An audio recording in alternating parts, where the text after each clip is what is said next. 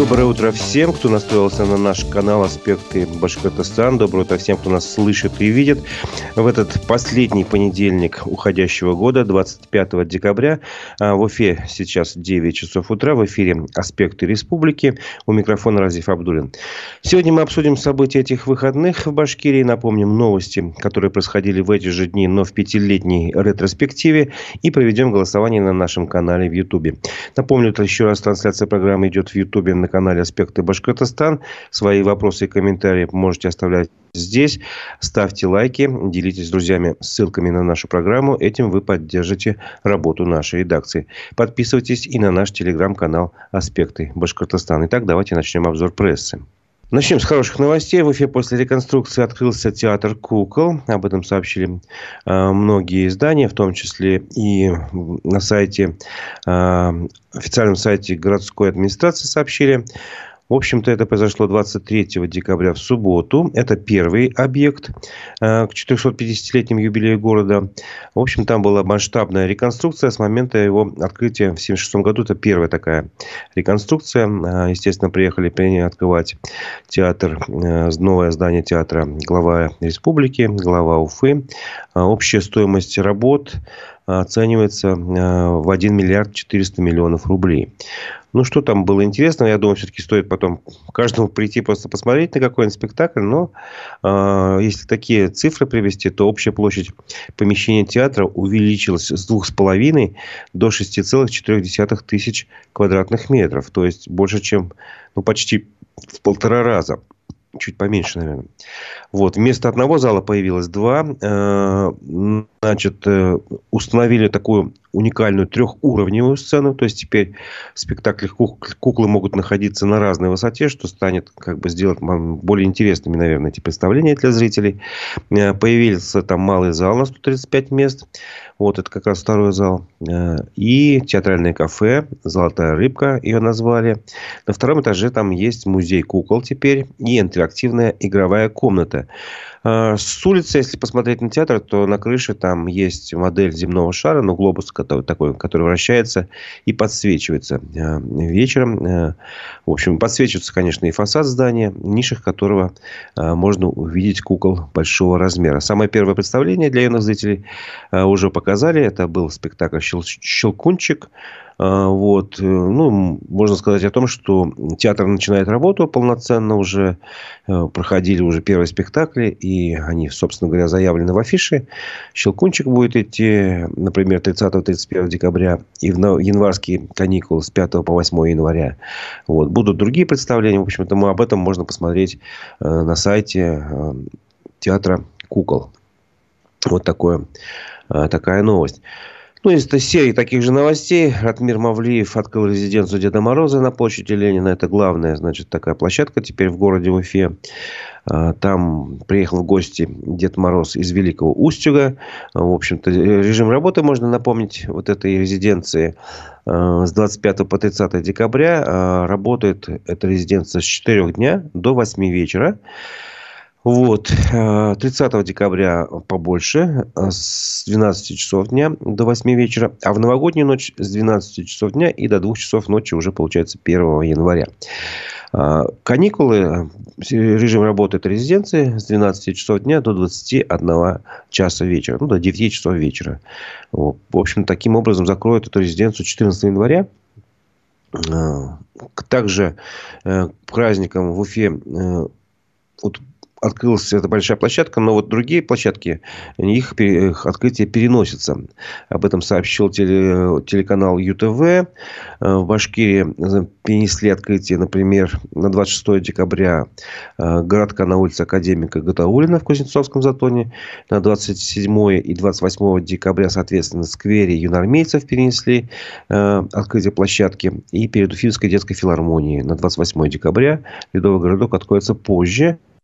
Еще раньше, значит, э, сообщалось, что, например, парк «Волна», там площадку э, городок откроют, тоже перенесли 26 декабря, э, на дворце спорта 27 декабря, планируется открытие городка. И перед Нагаевским ДК э, на 28 декабря э, пояснили это тем, что мороз ушел, праздник тоже, наступила теплая погода и внесла коррективы в график праздничных мероприятий. Об этом, например, сообщили в администрации Октябрьского района Уфы.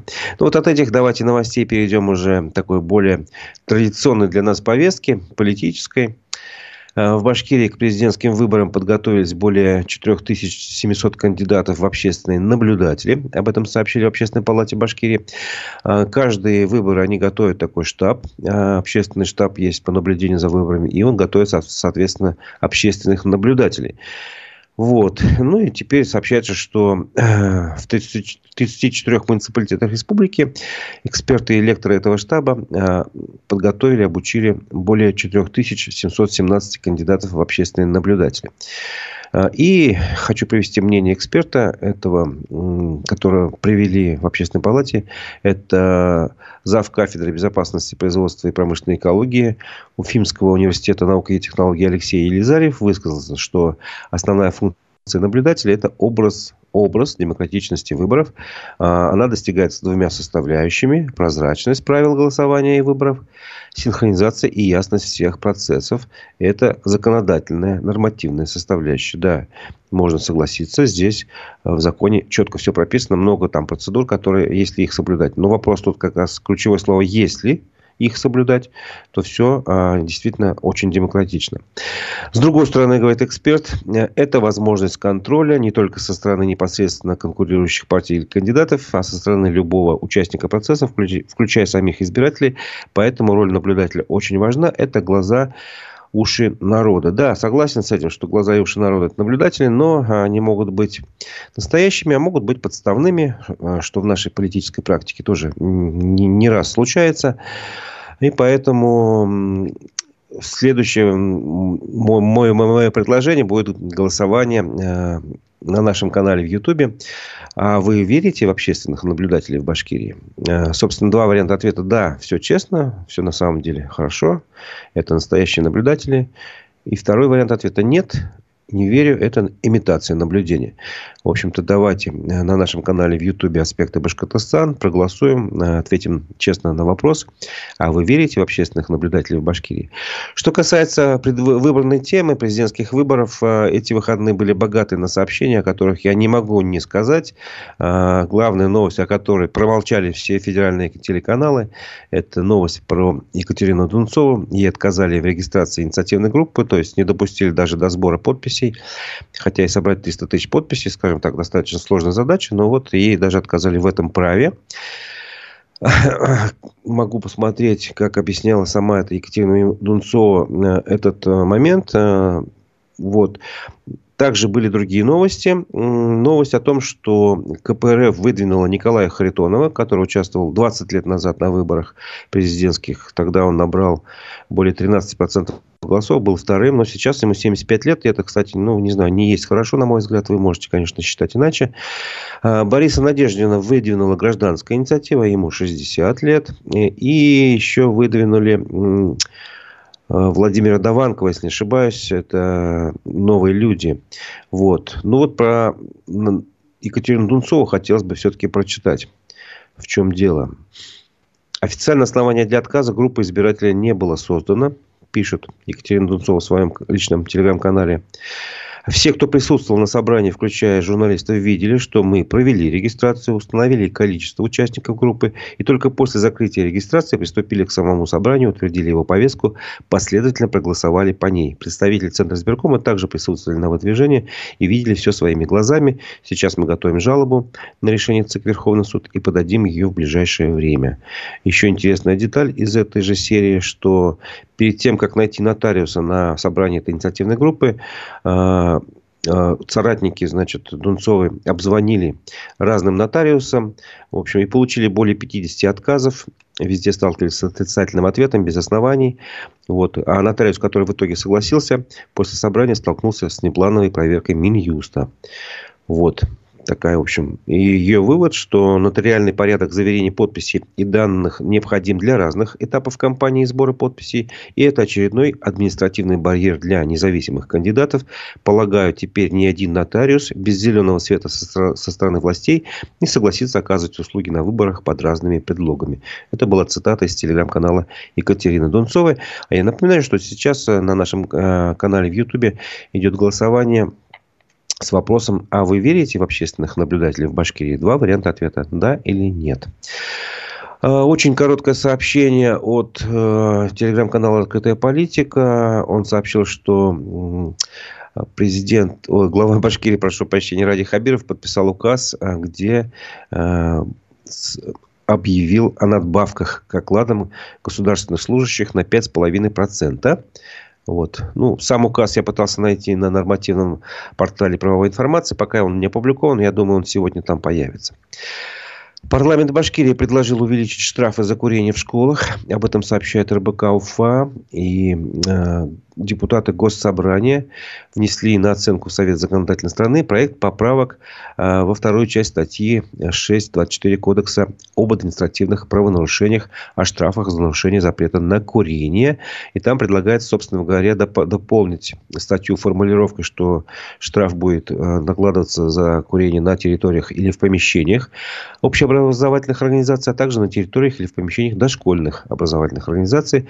Это позволит штрафовать за такие нарушения на сумму от 2 до 3 тысяч рублей, в том числе подростков, достигших возраста привлечения к административной ответственности 16 лет. То есть, вот сейчас пока штрафуют, значит, э, от 500 до полторы тысячи рублей, э, ну, как бы за такие, э, такие вещи. Вот. Ну, собственно говоря, теперь как бы ну, как бы ради профилактики вроде бы хотят такие штрафы ввести. Хотя, конечно, трудно сказать, поможет это или нет. А, к другим новостям. В Башкирии создали э, автономную некоммерческую организацию «Беспилотные объединенные технологии». Ну, то есть, эта компания, организация будет заниматься беспилотниками. В общем, э, создание ее еще в ноябре утвердил глава региона. А теперь вот она уже зарегистрирована. Руководителем ее стал Марс Аминов, бывший исполняющий обязанности директора Центра стратегических разработок республики. А, эту организацию создали по инициативе Министерства промышленности э, Башкирии. В общем-то, ну и будет она управлять, будет управляющей компанией э, будущего регионального научного производственного центра по развитию беспилотников, который как раз будет создан в рамках нацпроекта «Беспилотная авиационная система» в 2025 году, через год, и войдет в сеть таких центров по всей стране. Э, МКСЭТ сообщает, что стали известны предприятия с наибольшим дефицитом кадров. Постепенно переходим к небольшим таким экономическим новостям. Больше всего работников Башкирии не хватает сети ресторанов «Ростикс», филиалу Башавтотранса и частному охранному предприятию Центра безопасности, утверждает издание. Но, ну, видим, со ссылкой на статистические данные, естественно. Но самую высокую зарплату готовы платить на МПО сверловщикам от 100 тысяч рублей. Вот такие э, цифры привели журналисты. Напоминаю, что на нашем канале в Ютубе идет голосование. А вы верите в общественных наблюдателей в Башкирии, да или нет? Да, если вы полагаете, что этот институт такой честный, справедливый, демократический, делает свое дело, молодцы. Нет, если вы считаете, что это все имитация, они элементарных вещей не замечают, хотя в законе все прописано. Если соблюдать закон, а, то и наблюдатели должны быть принципиальными и говорить об этом. К другим новостям. Ближе уже к Уфе перейдем. Власти Уфы снова заговорили о строительстве крематория. Об этом сообщает МКСЭД. А, речь идет о том, что был проект а, крематория в Уфе. Он не прошел экспертизу. Теперь его поправили, и он прошел такую экспертизу. Стала известна стоимость строительства а, крематория. 317 миллионов рублей. Предполагается, что будут его строить в Орджоникидском районе возле брошенного поселка Новоалександровка. А, еще одна уфимская новость, об этом сообщили э, в городской мэрии. Уфа провела одни из самых дорогих торгов в России. О чем идет речь? О том, что в начале декабря Управление наружной рекламы и информации администрации Уфы э, провело открытый аукцион на право размещения видеоэкранов на территории Уфы. Э, в общем-то, и там были договоры разыграны под установку семи видеоэкранов И почему они самые дорогие? Потому что уже в доход городского бюджета поступило более 200 миллионов рублей, если быть точным, 212 миллионов и еще 876 тысяч. Причем эти деньги поступили полностью Э, тогда как в других регионах такая же похожая плата после проведения торгов поступает в бюджет в течение всего срока действия договора. Это обычно заключается на длительный срок, на 10-12 лет. Вот. А тут, понимаете, все сразу. Вот. И, собственно говоря, поэтому они стали одними из самых дорогих в России. Ну что ж, прекрасно.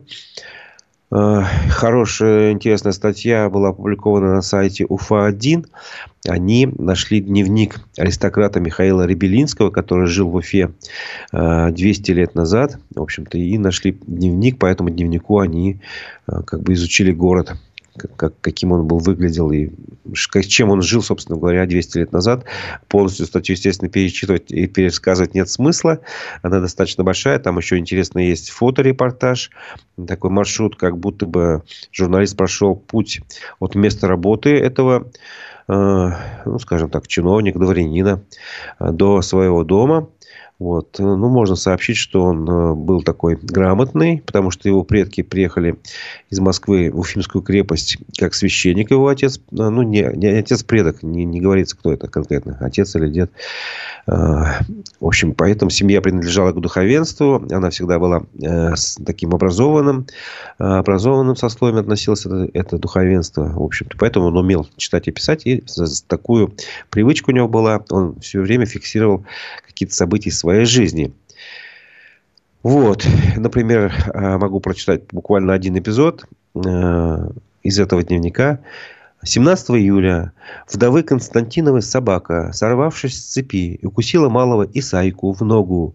19 июля к укушенному у малого месту приключился Антонов огонь и от того помер. Вот такая картинка, зарисовка, которая напоминает нам о том, что вот, э, бродячие собаки были опасны и тогда. Видите, даже привело к смерти какого-то ребенка. Э, напомним, что на канале в YouTube «Аспекты Башкортостана» идет голосование. Я вас прошу ответить на вопрос. А вы верите э, в общественных наблюдателей? Да или нет? Голосуйте. Не забывайте ставить лайки. Этим вы поддержите работу нашей редакции. Э, лайки на нашем канале в YouTube «Аспекты Башкортостана». Вот. Еще одна спортивная новость. Э, шахматистка из Башкирии стала чемпионкой Азии по шахматам. Об этом сообщил телеканал «Вся Уфа». Юная воспитанница уфимского клуба «Толпар» Лейла Табермакова завоевала кубок чемпионата турнира Азии по шахматам в категории девушек до 14 лет. Вместе с ней выступала восьмилетняя Риана Кинзибулатова из Уфы, которая также отлично себя показала, одержала несколько побед. Ну, поздравляем Лейлу Табермакову с титулом. А, это очень приятно, что а, растут такие умные девочки в нашем городе. А, перейдем к ретроспективе новостей, скажем так, ретро-новости. Вспомним, что важного, интересного было в новостях в эти дни, буквально ну, только год назад, два и так далее. Если не 25 декабря, если, допустим, год назад это был выходной, то значит мы вернемся чуть-чуть пораньше. Итак, 23 декабря в прошлом году наша редакция сообщила такую новость. Генеральный директор ФК УФА Шамиль Газизов э, сказал, остается задача занять лидирующие позиции. Речь идет о том, что Шамиль Газизов встретился с болельщиком в день рождения клуба. Тогда ему было 12 лет, клубу, естественно, не Шамилю Газизову. Вот. И тогда гендиректор Шамиль Газизов сказал, что вот задача клуба э, все-таки вернуться в премьер-лигу в этом году или позже, но вернуться на передовые позиции. В любом случае такая задача стоит. В общем-то, его спросили, интересный вопрос задали, сколько нужно денег для этого, для игры в российской премьер-лиге. Он ответил, что чем больше, тем лучше. А, ФНЛ, теперь это, премьер, это первая лига, играет клубы с бюджетом от 3 миллиардов до 150 миллионов рублей. В свое время а, клуб Уфа решал задачи за небольшие деньги. В общем-то, ну вот так, такие были новости. Напомню, что 23 декабря исполнился очередной день рождения ФК Уфа отмечали. Было 13 лет клубу. Поздравляем болельщиков и футбольный клуб с этой датой. Напомню также, что Шамиль Газизов теперь э, не работает в ФК Уфа. Он теперь генеральный директор «Динамо Махачкала». Э, вместе с тренером Курбаном Бердыевым э, работает он. И сейчас команда «Динамо Махачкала» занимает первое место в первой лиге и принципе, решает ту задачу, которую, в принципе, вот, должны были решать в ФК Уфа. Вернуться в премьер-лигу. Ну что ж, 24 декабря 2021 году мы сообщили о том, что Александр Бастрыкин поручил руководителю Следственного управления Башкирии представить доклад о ситуации в Уфимском микрорайоне Южный речь идет о том, что в СМИ э, появилось сообщение о намерении жителей этого микрорайона записать видеообращение как раз к Бастрыкину. Речь идет о том, что они недовольны тем, что рядом с их малоэтажным домом по адресу Армавирская, 15 собираются построить 27-этажное здание. Вот. И это, по их мнению, может привести к появлению новой армии обманутых дольщиков. Э, и к тому же там э, все ближайшие детские сады и школы переполнены, а новые социальные объекты рядом в этом микрорайоне строить в ближайшее время не планируют. Э, могу сказать, что эту ситуацию заинтересовал в свое время и глава Башкирии Ради Хабиров, который призвал не строить там ничего. Мэрия отозвала разрешение на строительство. Были судебные процессы. В итоге суд все-таки признал, что строить там можно – вот, и, насколько я понимаю, стройка началась, может быть, даже сейчас идет. И идет. А, вот, вот такая новость, как бы в перспективе, в ретроспективе. А, три года назад, 25 декабря, именно в этот день Спикер Госсобрания Башкирии Константин Толкачев поддержал закон о лишении свободы за клевету в интернете, объяснив это необходимостью дисциплинировать сетевое общение. Собственно говоря, он поддержал такую э, федеральную инициативу законодательную высказал свое слово в поддержку этого закона. Э, вот. Э, тогда как раз рассматривался закон о поправках э, в Уголовный кодекс, где вводилось как раз и наказание вплоть до лишения свободы на срок до двух лет за распространение ну, такой информации, ну, скажем, содержащей клеветнический характер.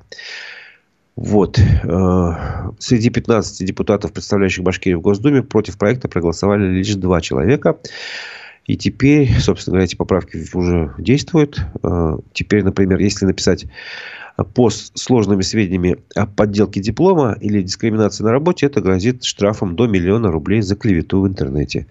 А если э, писать, написать пост с обвинением каких-то чиновников в коррупции или преподавателей вузов в домогательствах, э, э, можно попасть на в пятеро больший штраф, то есть на 5 миллионов рублей, а то можно и лишиться и свободы на срок до 5 лет. Вот, собственно говоря, что мы поддерживали, что мы сейчас имеем. 25 декабря 2019 года, 2019 года была новость о том, что Лилия Чанышева подала в суд на депутатов Горсовета. Э, Лилия Чанышева внесена в список реестра экстремистов-террористов, я об этом должен сказать. В общем-то, тогда она была координатором координатором Уфимского штаба Навального. Сейчас эта организация признана экстремистской, запрещена и ликвидирована. Тогда она была обычным таким политическим каким-то объединением. Вот. И она подала в суд э, на депутатов Госсовета, в котором говорилось в этом ее иске, что ее не допустили э, на публичное слушание по бюджету Уфы 5 декабря. Хотя она была зарегистрирована выступающей. Вот. И об этой теме говорилось и тогда и на Совете по правам человека при главе республики, на что Ради Хабиров сказал, что романтики в политике нет, когда идет борьба интересов, и посоветовал обращаться в суд. Ну, собственно говоря, что Лилия Чаншева сделала. Ну, собственно, что, что романтики в политике нет, это мы прекрасно понимаем теперь, потому что Лилия Чаншева теперь находится э, в колонии, в Перми, э, в Березняках, если быть точнее. Вот так. Э, ей присудили 7,5 лет лишения свободы как раз по экстремистским делам. 25 декабря 2018 года мы сообщили, что с 1 января 2019 года в Башкирии больше не будут выдавать 300 тысяч рублей за рождение первого ребенка. Вот кто забыл, была такая практика, что люди, семьи за рождение первого ребенка в Башкирии получали 300 тысяч рублей. Это была инициатива Рустема Хамитова, бывшего главы Башкирии. Вот. Но эта программа перестала действовать. как сообщила тогда Ленара Иванова, выплаты могли получить льготные категории граждан, причем не все, конечно, только льготные категории граждан, которые успеют подать документы до 1 июля 2019 года. Ну, я бы, конечно, хотел сказать, что это была такая полумера. Денег ведь в бюджете много не было, только льготникам давали деньги. А, хотя было бы неплохо выдавать всем. Почему нет? Потому что молодых... Все мы говорим о демографии, нужно поддерживать рождаемость, а вот денег как раз на такие вещи не нашлось, видите, тогда, пять лет назад. А, это был, а, была ретроспектива, такие ретро-новости а, нашей редакции. Напомню теперь, что еще раз, что идет голосование. Ну, давайте, наверное, мы прекратим уже скоро. Мы перейдем к другому, скажем так, к другой рубрике подведем итоги голосования. Я спрашивал, а вы верите в общественных наблюдателей? Вопрос был связан с тем, что уже к президентским выборам в Башкирии подготовились хорошо, уже почти 4700 общественных наблюдателей подготовили. Вот, а теперь мы, значит, проверяем, насколько вы доверяете их работе. Итак, не доверяет 80%, э, нет, а да, доверяет 20%. Ну, собственно говоря, спасибо за активное голосование. Не забывайте ставить лайки, вы еще успеете это сделать, потому что мы сейчас перейдем э, к российской и мировой информационной повестке. Я расскажу, прочитаю вам э, вечерний выпуск новостей телеграм-канала э, «Эхо новости». Россия стала наносить меньше авиаударов после того, как потеряла три самолета Су-34, утверждают вооруженные силы Украины. По словам спикера воздушных сил Украины Юрия Игната, сейчас российские военные пытаются найти средства, с помощью которых были сбиты бомбардировщики. По мнению экспертов, самолеты были атакованы американской системой «Патриот». Декларация о гарантиях безопасности для Украины пока не присоединились шесть европейских стран, как рассказал замглавы Офиса президента Украины Андрей, Андрей Сибига. Это Австрия, Венгрия, Мальта, Польша, Словакия и Хорватия. Киев уже ведет переговоры с этими странами. Будапешт и Братислава выступают против поставок военной помощи Украине. Новые люди объединились в партии Роста и выдвинули Владислава Даванкова кандидатом на выборах президента. 39-летний вице-спикер Госдумы недавно обратил на себя внимание предложением сменить оскорбительное название населенных пунктов. А, на выборах мэра Москвы в сентябре э, прошлого года он набрал 5,3% голосов. В Санкт-Петербурге задержали подростков, подозреваемых в нападениях на мигрантов. По данным Фонтанки, три студента колледжа и школьник распыляли в лицо жертвам перцовый газ, а затем избивали. Видео они выкладывали в открытый телеграм-канал. 16-летние студенты помещены в изолятор, 14-летний школьник допрошен как свидетель. Почти 5 миллионов россиян не смогут выехать за границу из-за долгов. Об этом со ссылкой на службу судебных приставов сообщает агентство ТАСС. В последние годы число невыездных должников растет. Если в 2018 году их было 3 миллиона, то в 2020 4 миллиона. Пик пришелся на 2022 год, когда ограничения действовали в отношении 8 миллионов человек. Телеведущая Анастасия Ивлеева извинилась за видео со скандальной вечеринки с обнаженными гостями и пообещала отдать деньги, вырученные от продажи билетов, на благотворительность. Анастасия Ивлеева также прокомментировала арест участника вечеринки рэп-исполнителя Васио. Она сказала, что появляться на мероприятии в одном носке было неприемлемо, но он решил испытать судьбу, эпатировав публику.